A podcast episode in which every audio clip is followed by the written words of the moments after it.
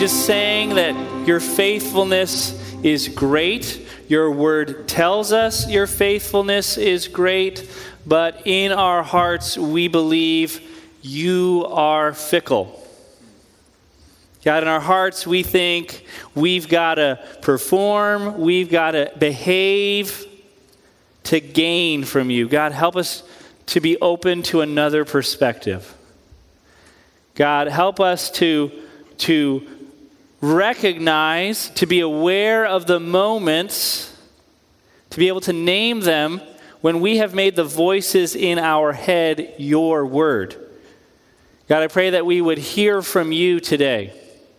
God, you are there. You are not silent, as the old adage says. Help us to hear you this morning. God, I pray your spirit would move and that he would do things that are beyond our ability to even comprehend. In Jesus' name, amen. You can have a seat. Good morning. Good morning. My name is Craig. I'm the senior pastor around these parts.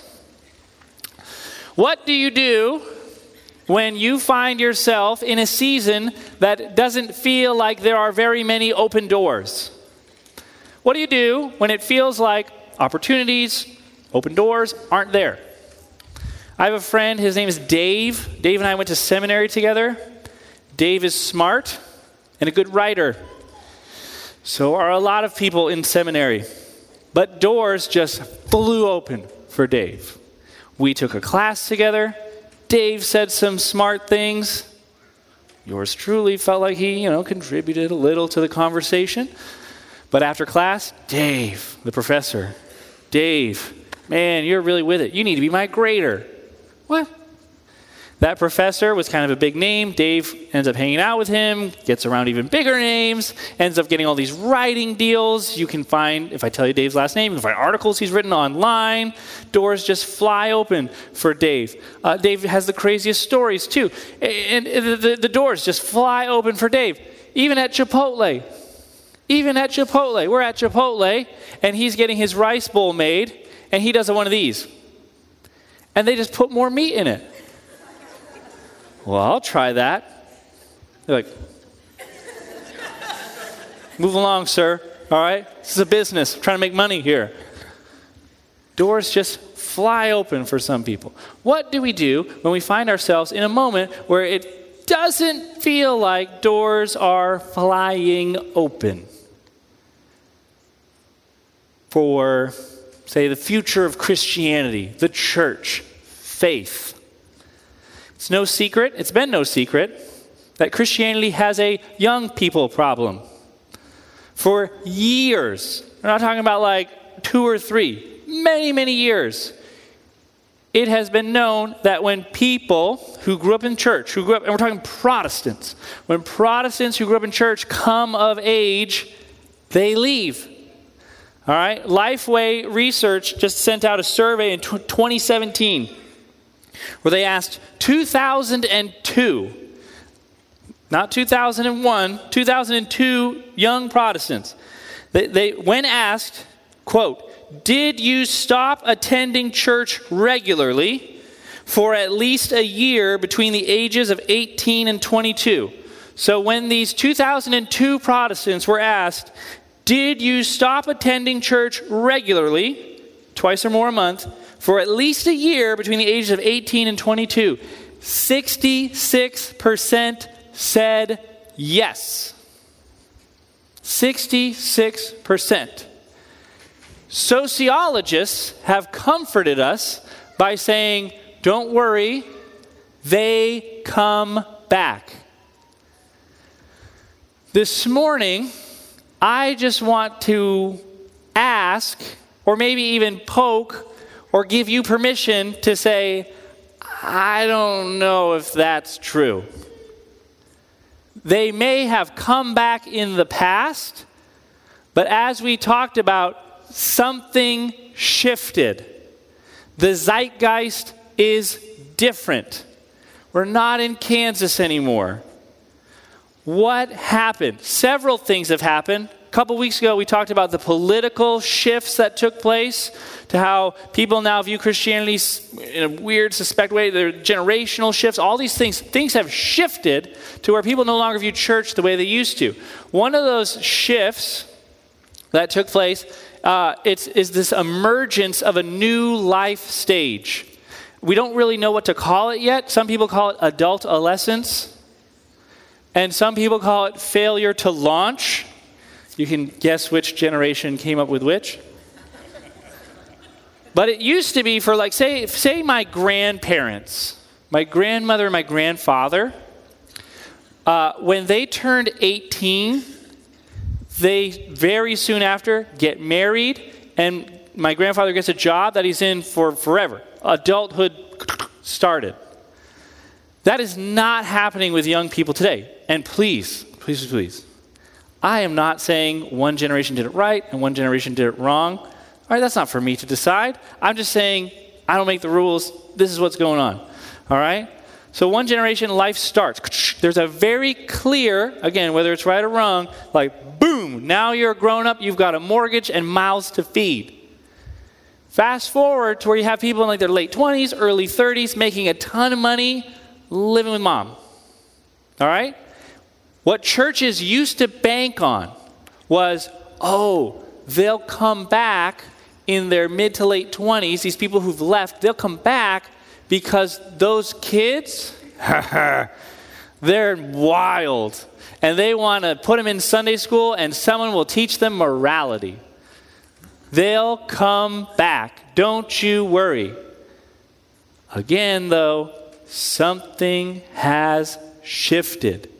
A, church was never really a morality training ground. All right, that's not what we exist to do.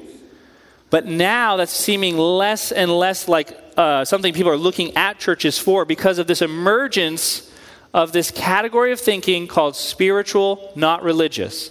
So if you're my age and older, you can remember a time when people, you're like, spiritual, not religious. Yeah, there was a time when people, that was not a thing. And if you're younger, you're like, what? What do you mean that was not a thing? Yeah, wait, you have to be religious to be spiritual? I just thought, what? It's a generational thing. It's a new phenomenon. It used to be if you were not religious, you were also not spiritual. In, in extreme cases, you were a materialist. You were like, we are just stardust. We're going to return to dust. Nothing matters. I'm going to go read Nietzsche and drink scotch, right? That was what it was.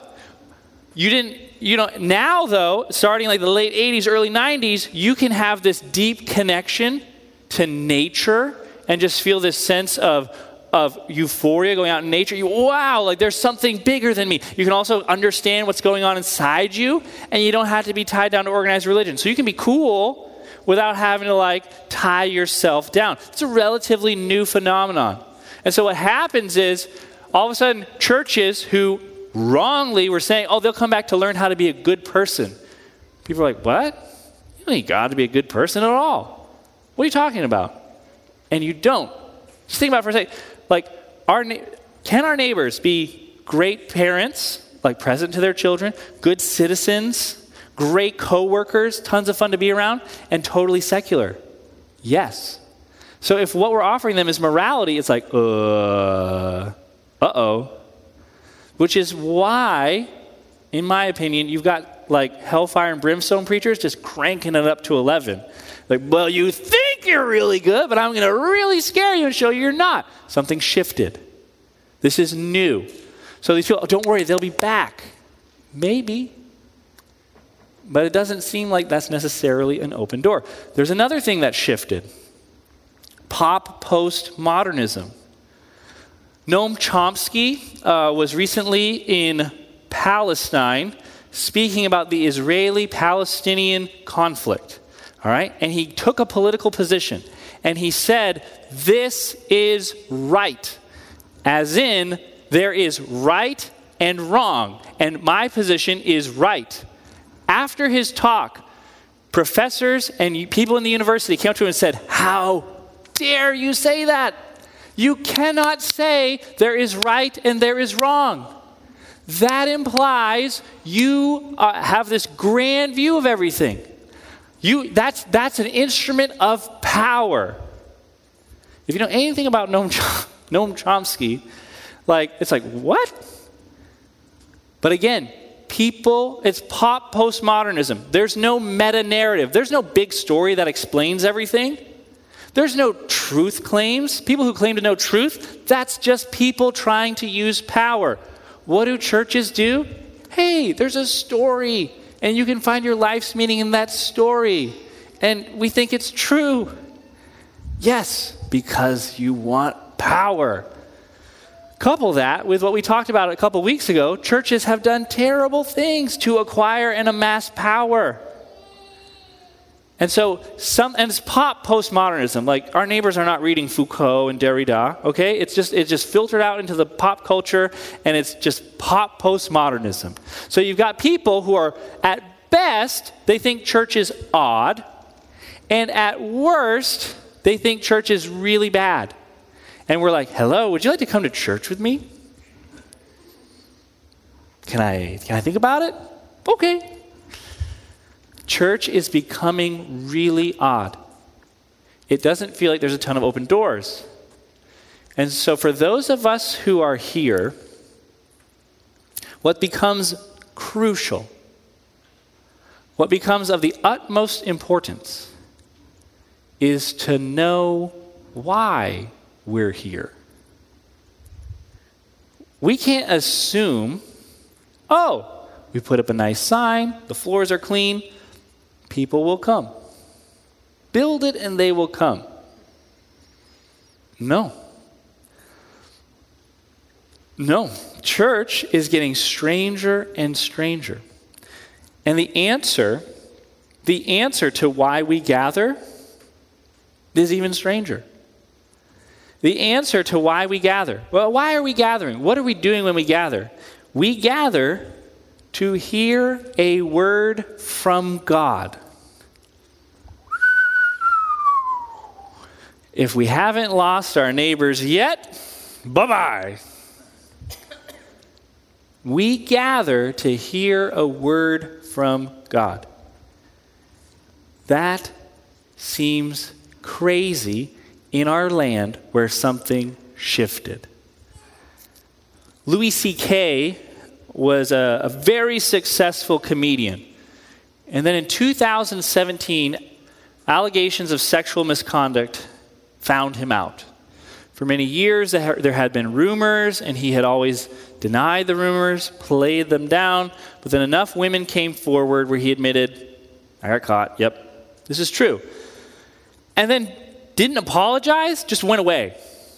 He recently came back and did an interview, and I was like, well, gotta hear this. What's he gonna say?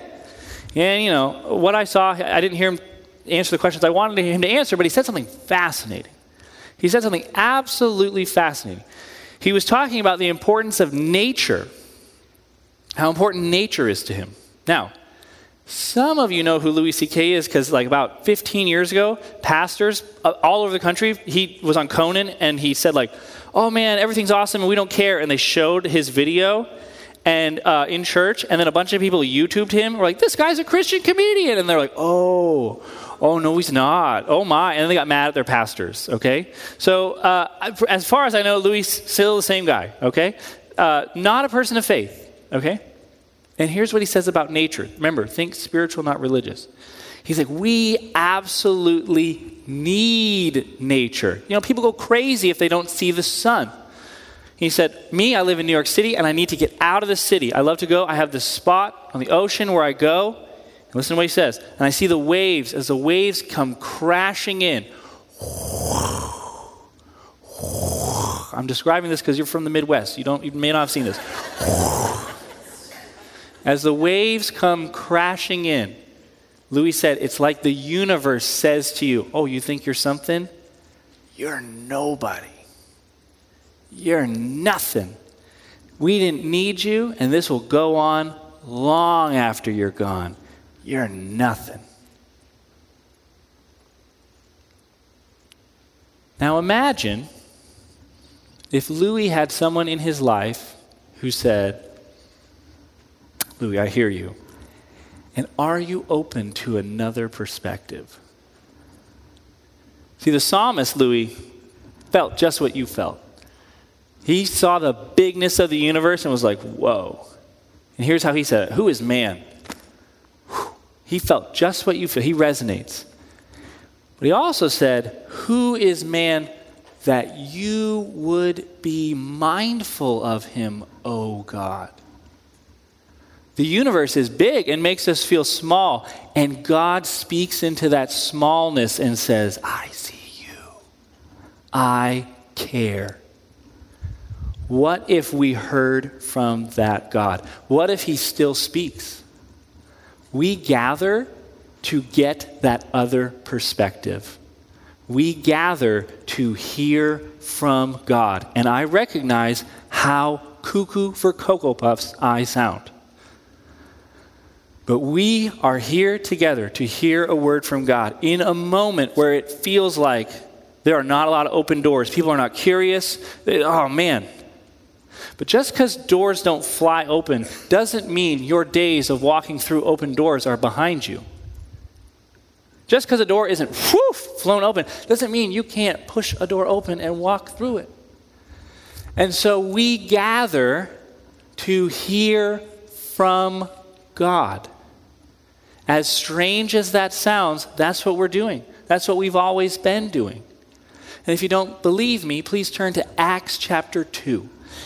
Acts chapter 2. A very similar state the early church found themselves in. They were in a culture that thought what they were doing was strange as well. Acts chapter 2, starting in verse 42, we start to see how the early church navigated living in that strange world with not many open doors. And listen, here's Acts chapter 2, verse 42. They, that's the early church, devoted themselves to the apostles' teaching and to fellowship, to the breaking of bread, and to prayer. Everyone was filled with awe at the many wonders and signs performed by the apostles. All the believers were together and had everything in common. They sold property and possessions to give to anyone who had need. Every day they continued to meet together in the temple courts. They broke bread in their homes and ate together with glad and sincere hearts, praising God and enjoying the favor of all the people. And the Lord added to their number daily those who were being saved. This is the word of the Lord. Father, we want to hear from you. God, help us to be present to the moment. Give us ears to hear, God. We know that your spirit is moving.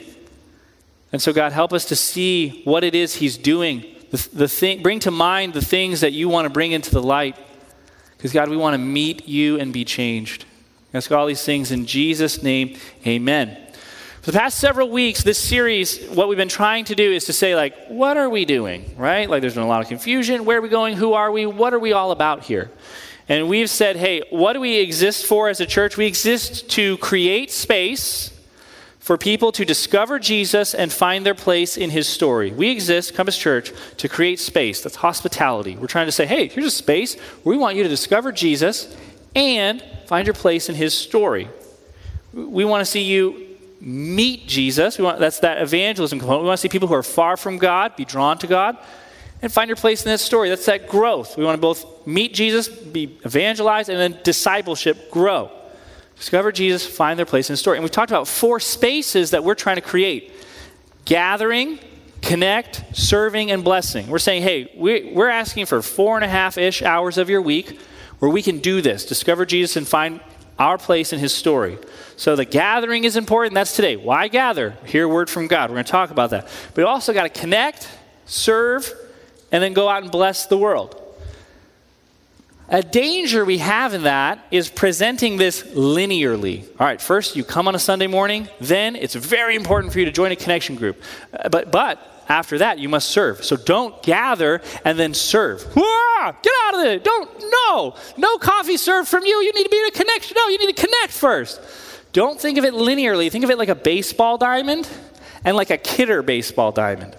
My boys love baseball, and we play in our, our driveway all the time. And Jet, oh, excuse me, Jet finds himself frustrated with Bowie on a regular basis because Jet will pitch to Bowie, Bowie hits it, bam, and then Bowie runs straight for second base. And Jet's like, come on, go to first. And then Bowie runs to third and then first. That's what we're talking about today. Hey, you can gather with us, and then, hey, yeah, we need someone to just serve coffee. That's great, right? That's awesome, totally. Or it's not like, whoa, whoa, whoa, whoa, go to a connection group first. No, no. We're just saying here are four spaces where we want to commit ourselves to, and we think growth will take place in those. Today, we're spending all, a, a lot of our attention talking about the gathering. And we can't talk about everything that happens in the gathering. All right, there's a lot. Like, we're not going to talk about communion, but communion is wildly important. All right? This, we're not spending a ton of time talking about singing, also wildly important. All right? We are talking about what we do when we open God's Word right now. All right? And we're saying that we gather to hear from God. And again, please don't hear me say, well, when we're singing, we're not hearing from God. No, abs- you absolutely are. All right? I'm just saying, like, hey, this is my job, and so I'm going to speak into that. I want to let you know what we're doing right now. I'm not telling you how Luke and Troy and everybody else do their job. I'm telling you what we're doing, explaining that right now. And I think when we explain our gathering, something that happens is there's these three invitations that we, we experience. And they're invitations, all right? They're not obligations. It's an invitation. Once we get clarity about what's happening right now in this space, on this early fall morning, summer's over, baby. All right? It's fall now. On this fall morning in Columbia, Missouri in 2022, what's happening here?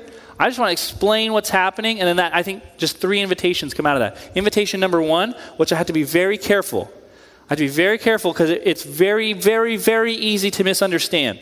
And I don't know, I've been misunderstood before. It's hard to be clear. So I want to be really careful with how we explain the first invitation. The first invitation that we think happens on a Sunday morning is this be here. What do I mean by that? What I'm trying to say is that mindfulness and presence is not an invention of late 20th century secularism. Mindfulness and presence, being here, is nothing new.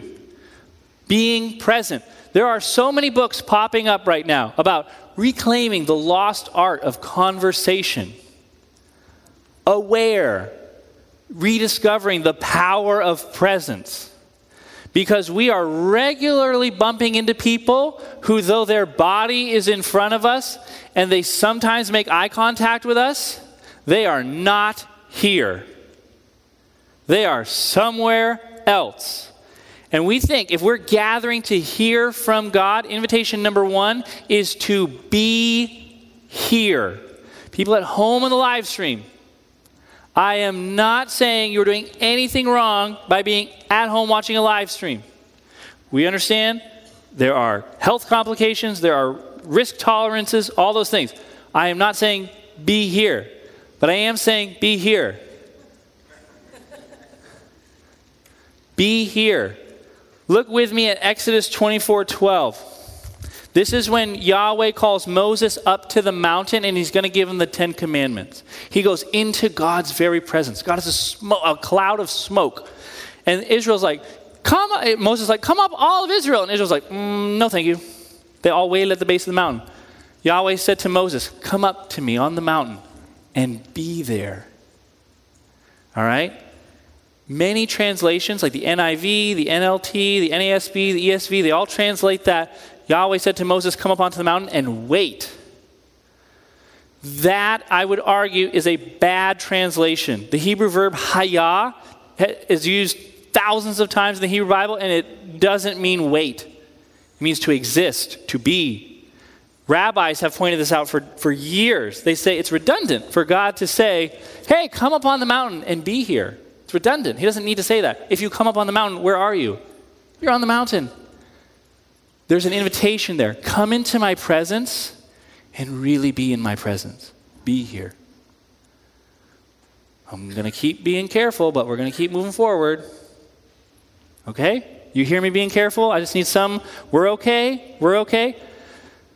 Sometimes not much happens on Sunday morning because too much happens on Saturday night.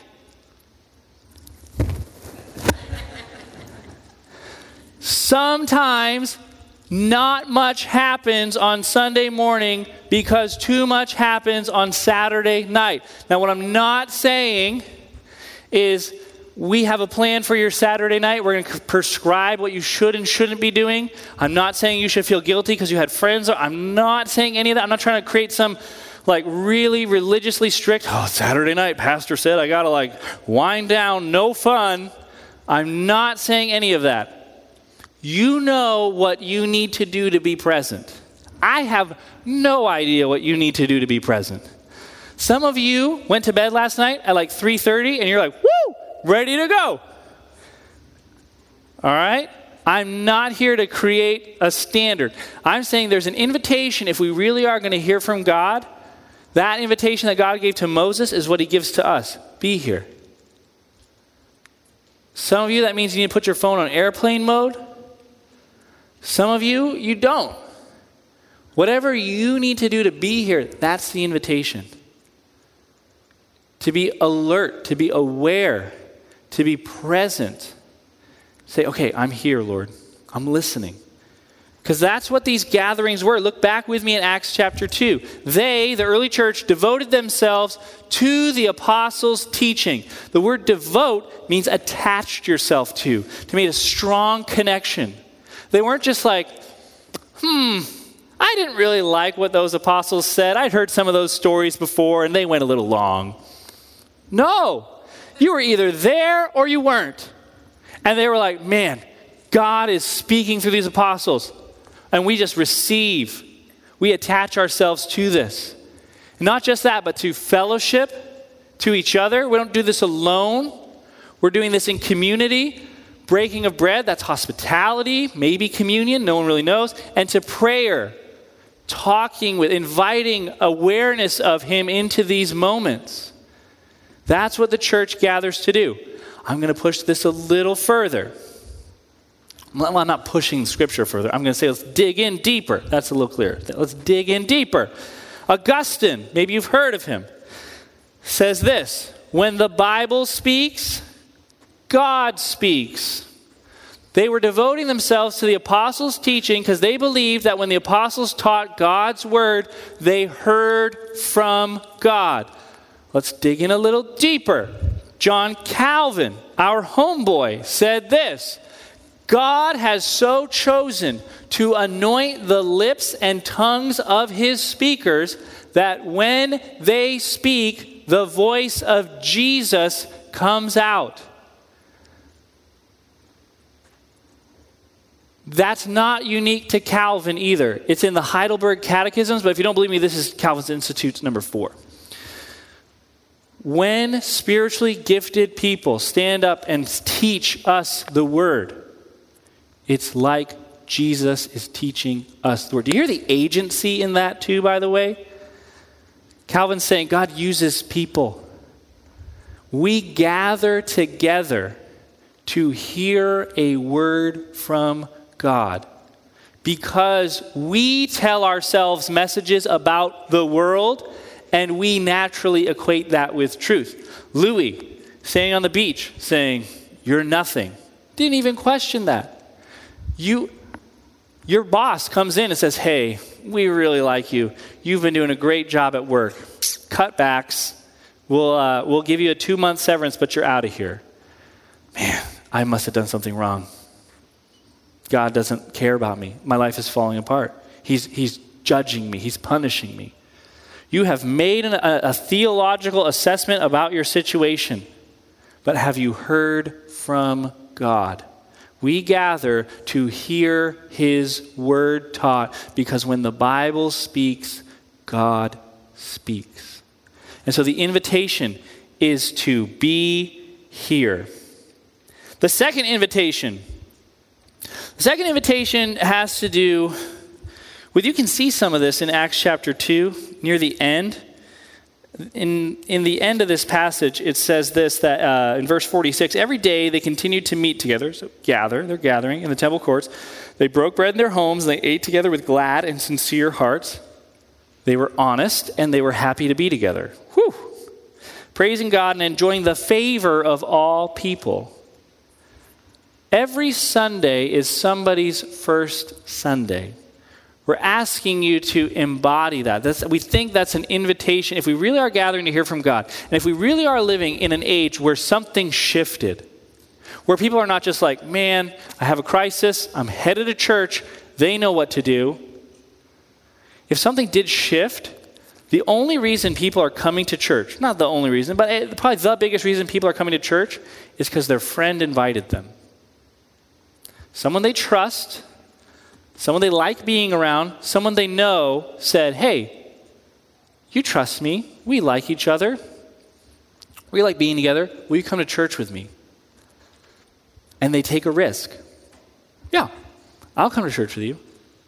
And so we need to keep in mind that every Sunday is someone's first Sunday. Someone brought their friend who, for years, they have been building trust with. For years, they have been cultivating a relationship with, and they took a risk and said, Come here with me. Let me just tell you what, that is not the time to give that stranger your thoughts on the coronavirus. All right? Well, you know, the thing about corona, well, the thing about Nancy Pelosi and her recent visit to Taiwan, not the time.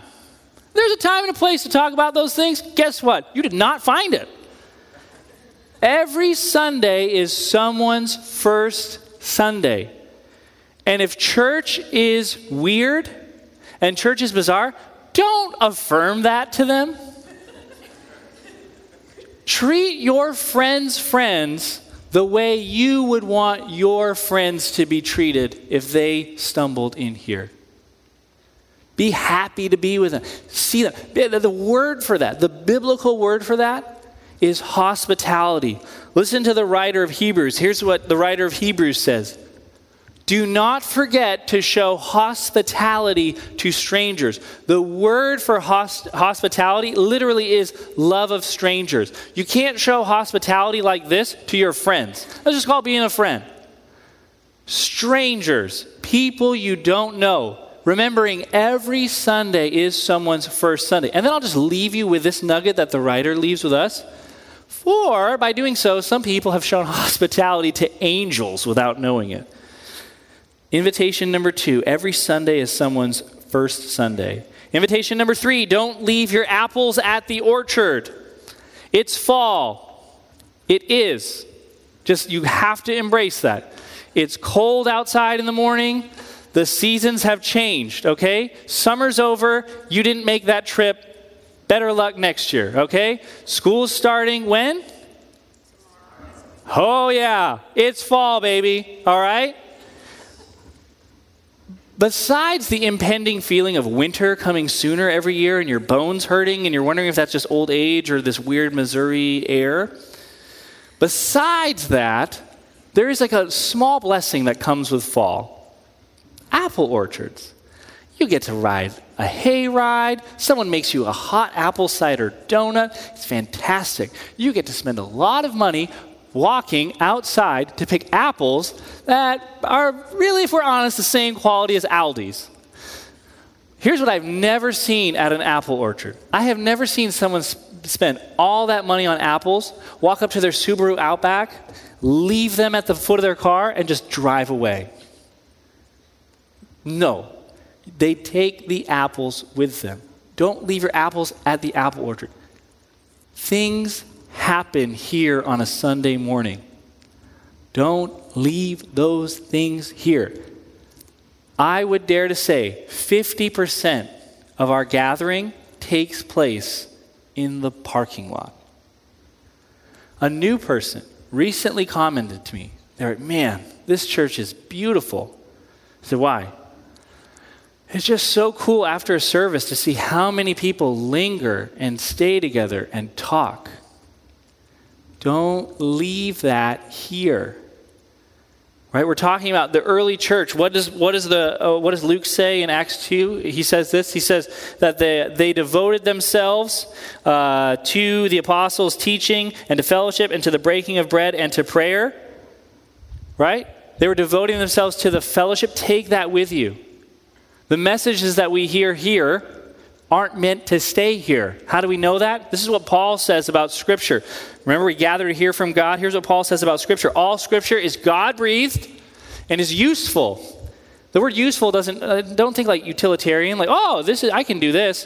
Think of like, here's what it does. All Scripture is God breathed, and here's what it does it teaches us, it offers us that other perspective. Rebuking, that's like when a dearly loved friend gives you a wake up call. Correcting, how's that different from rebuking? Don't think correcting, think, think like life giving. Like, hey, you were headed over here toward death, here's life. Restorative, that's what it means, restorative. And for training in righteousness. You, that's not all going to take place in a moment of inspiration on a Sunday morning. That was cool. That has to go into the week with you. It, I've said this before, I'll say it again. If you think that Christ can be formed in you and you can be transformed and really see the reality of this new creation breaking into the old creation in one hour a week, you are setting all of us up for just disappointment. It's not going to happen in one hour a week. Look at your phone and look at how much time you spent on your favorite news source's website this week. You give that real estate to Fox, you give that real estate to MSNBC, you give that real estate to CNN. What's keeping you from giving that real estate to, to the, the one who loves you and gave himself for you? If, if it's just an hour a week, we're all failing each other. So don't leave your apples at the orchard. Now, these invitations come with commitments. You're like, well, you're inviting us into doing this, but what, how do we know? What are you doing on the other side of this? There's five commitments that the leadership has said. Here's, we take this gathering seriously. We think this is a space where people can discover Jesus and find their place in the story. Here's five commitments that we have to really focusing our energy around this. Commitment number one teachers must be spiritually gifted. Teachers must be spiritually gifted. There's a reason Jesus came not as a political leader, not as a social activist, but as a teacher. Jesus came as a teacher. Mark 3 says, This was the reason I came, to teach. He did that on purpose. It wasn't accidental. Besides the fact that no political party has on their record raising the dead, and besides the fact that uh, social activism, while good and we encourage, uh, isn't the heartbeat of transformation. It seemed to be teaching for Jesus. Look at how uh, Paul describes it in Ephesians 4. He says this Christ himself gave apostles, prophets, evangelists, pastors, and teachers to equip his people for works of service so that the body of Christ may be built up. Spiritually gifted means we have received teachers, people, men and women who speak here. We have received a, a spiritual gift from Jesus, and we are using that gift to serve others. All right, we were, this is in uh, the first century in Rome when like a general would sack a village, they would you know they pillage the village, and then they'd give the treasures to the Roman citizens that they lived by. That's exactly what Paul has in mind when he says that Jesus gave gifts. He's defeated sin, he's defeated uh, the enemy, and he gave us gifts as to say, hey, experience life from my gifts. People on this stage, we are committing to saying, if you're going to teach at Compass, you must be spiritually gifted. Why? Because we believe on a spiritually gifted teacher teaches in line with Scripture, you get John Calvin's quote God has so chosen to anoint, that's the idea of gifting, the lips and tongues of his speakers that when they speak, the voice of Jesus comes out. We're not just going to play fast and loose and be like, well, this person asked, they're nice, we like them, here you go. Well, how do you know if someone's spiritually gifted? The church has had like kind of these marks for recognizing this for years. Some of them are uh, do we see life change from people's teaching? Right? Or are people just like, Man, that teacher, you know what they taught me? They taught me that sermons is just a waiting period for lunch. like, whew. Or our sermon's like provocative, right? Revolutionary. Like, oh wow, like the kingdom of God really has broken into the world and it really did change something. And I think that person believes it and I think they're inviting me into a new way of being. Oh my goodness, I don't like this. I'm out, or yep, I'm giving my life to this. Spiritually gifted teachers, that's our commitment. And it comes with another commitment, though, that teachers must model the fruit of the Spirit love, joy, peace, patience, kindness, goodness, gentleness, and self control.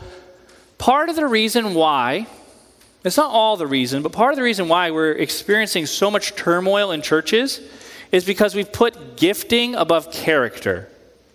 We said, man, yeah, they're kind of a jerk, but they sure can fill a room. let's just, you know, we'll figure it out as we go. We're saying we're not going to figure it out as we go. Teachers here must model the fruit of the Spirit. The character needs to match the gifting. Now, are we perfect? No. There's four people I live with who will be very quick to tell you I'm not. But it's about direction. It's about direction, saying, hey, we're, we are striving to be growing disciples of Jesus. Yep, we mess up, we confess. We're not putting on a performance here of like, hey, I'm perfect, be perfect like me. Nope. We're saying, like, hey, we're committed to following Jesus. And we're going to sh- and you can see that through the fruit of the spirit that you see in our lives. That's commitment number 2. Commitment number 3. Teachers must be committed to growth. I get asked a lot, what are your thoughts on and then you just pick the wildly controversial topic. What are your thoughts on January 6th? What are your thoughts on China and Taiwan? What are your thoughts on critical theories? And it's like, I don't know. I don't know. But I'm committed to growth and I'm committed to studying and learning and being a curious person and keeping my ear to the ground and learning and thinking and being alive. Right? We're not saying, like, oh, hey, we had a good idea 10 years ago and we just kind of figure out how to rework it. No, something shifted. And we want to be present to the people who are with us and say, hey, here's questions people are asking. And I'm going to, best I can, be present, learn, and grow. Like, I thought I thought I left seminary knowing a ton about the Bible. Five years later, I'm like, I don't know anything about the Bible. This is so terrible. Ten years later, I'm like, I don't know anything about anything. We're committed to growth. We're not trying to be know it alls. We're saying, like, hey, if we really are saying we're gathering together from, to hear from God, we're going to give that as teachers a real college try. We're going to really do the effort. We're going to, as a mentor of mine used to say, we're going to keep our butts in our chairs until we've done the hard work. We're reading. I'm, I read I don't like reading. I read like it's going out of style. I, I, study, I'm listening to stuff constantly because I'm like, hey, if I'm saying this is what the Bible says, I really want to be sure I know what the Bible says. That's the commitment. Here's how Paul said it in 1 Corinthians 9. He said this I discipline my body like an athlete, training it to do what it should. Meaning, to be a good teacher, it's not just like, hey, did you study a lot? But did you have your life in check? It's part of that character stuff. I discipline my body as an athlete, training to do as it should. Otherwise, I fear that after preaching to others, I myself might be disqualified. We as teachers are committed to doing the hard work, to learn, to grow. We don't want to be in the same place we were five years ago. Oh, that's a nightmare. We want to be curious people who are constantly learning and growing, learning from broad perspectives. If you were to come into my house and look at my bookshelf, you'd be like, who, does, who is this human being? I don't even know what field of study they think about. It's because we're just curious people committed to growth. All right? And that's our commitment. Commitment number four teachers do not assume.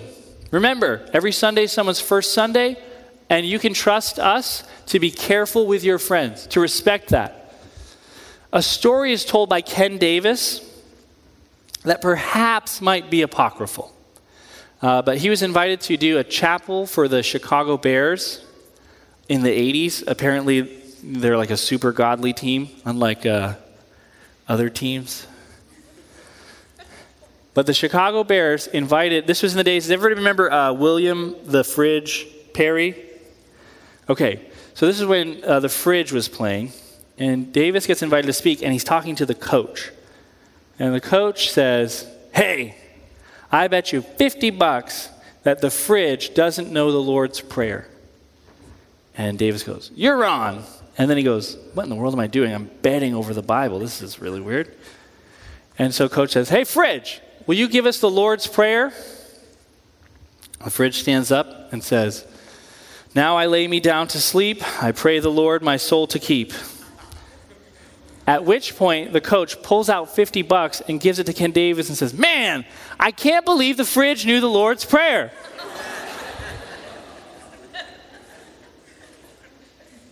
People don't know the story.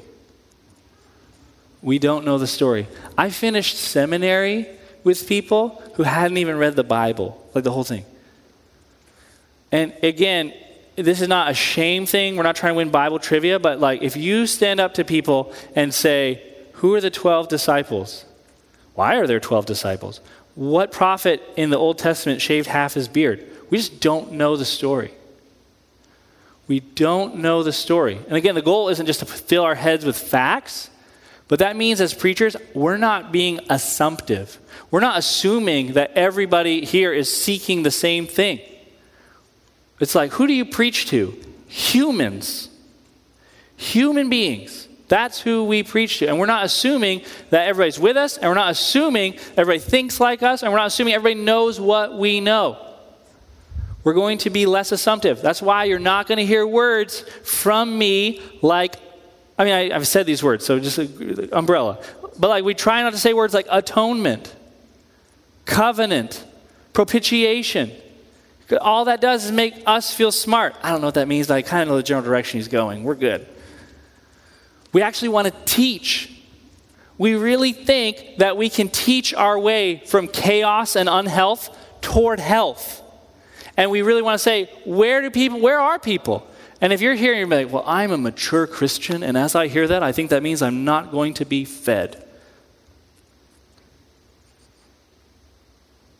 I'm just going to say this very nicely. Fed, if you're, if you're the mature Christian that you claim to be, get out of the high chair, grab a fork, and feed yourself. That is not the same. That is not the same as saying, come here expecting to be filled. All right, we come here empty and we're like, fill me. God, I need a word. Don't feel bad about that. But there's a consumerism in the church that goes without being addressed. Can you imagine? Can you imagine? Again, Acts 2, sitting at the apostles' teaching. And I'm not claiming that. I'm not claiming that at all. But can you imagine the early church going like, yeah, I didn't really like his stories. He went long. I heard some of this stuff before. No, there wasn't consumerism. There weren't a million churches you could just do this like ecclesiastical all about. I like this church's music. I like this church's. No. It's do we hear from God or not? That's the question we're asking. And there's invitations that come with that, and there's commitments that we're going to make. And here's why this matters. This matters because I have a friend, we'll call him Chris, a guy we'll call Chris. I met Chris at an interesting time in his life.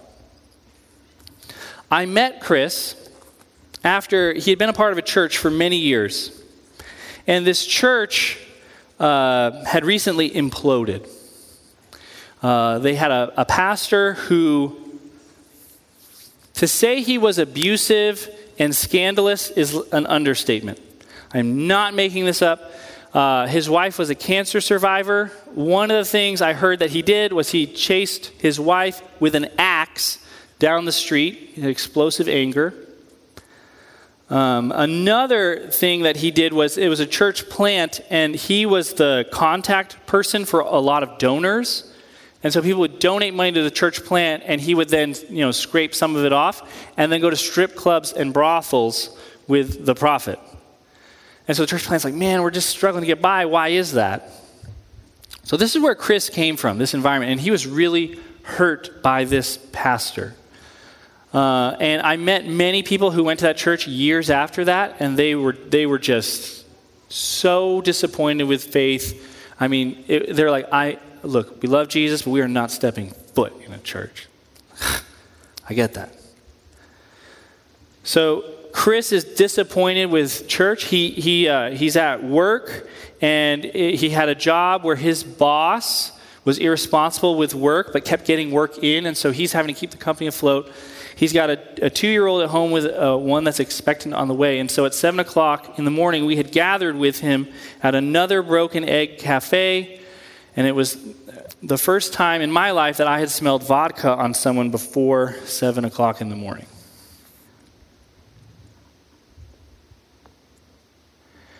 And Chris was in denial about his situation. And what the denial was, was that he felt any pain. I don't feel pain. As we kept talking with Chris, though, what became clear was that, and again, please don't hear me trying to put a silver bullet on things or tie things up with a ribbon. There's complicated things that Chris went to rehab, and I don't know how it worked out. But Chris was seeing his situations and making theological decisions. God is far. God is cruel. The church is a joke. And the question is did Chris have anyone in his life to put their arm around him and say, Chris, are you open to another perspective? He is there and he is not silent. What if he was for you, Chris? I think he is. There's this thing called grace. And Chris, what you need to know about grace is that the Greek word for grace is charis, and the Greek word for joy is chara, and those two words are indistinguishable in Greek. Meaning, when, it, when we have grace, it means the Father delights in us. So, Chris, I feel you. There's a lot of pain, there's a lot of hurt, a lot of things we just had to sit with God about. And who is that Father? Well, He delights in you. He loves you. He's moving toward you. He's for you. Chris, that's the other perspective. That, we call it revelation. See, if we just leave it to ourselves to figure out, we're never going to get that revelation. But God speaks. And we live in a moment where it feels like there's a lot of closed doors. People aren't curious, they've got their minds made up. But just because we're facing a closed door does not mean our days of walking through open doors are behind us. Some doors you can knock on and they open, and some doors you can massage, and some doors you just push open.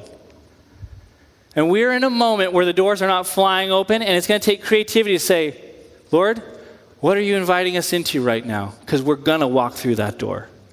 We're going to make disciples. Chris needs that. The Chris's in your life need that. That's why we gather. This podcast is part of the ministry of Compass Church in Columbia, Missouri. For more information, please check out compasscfc.com.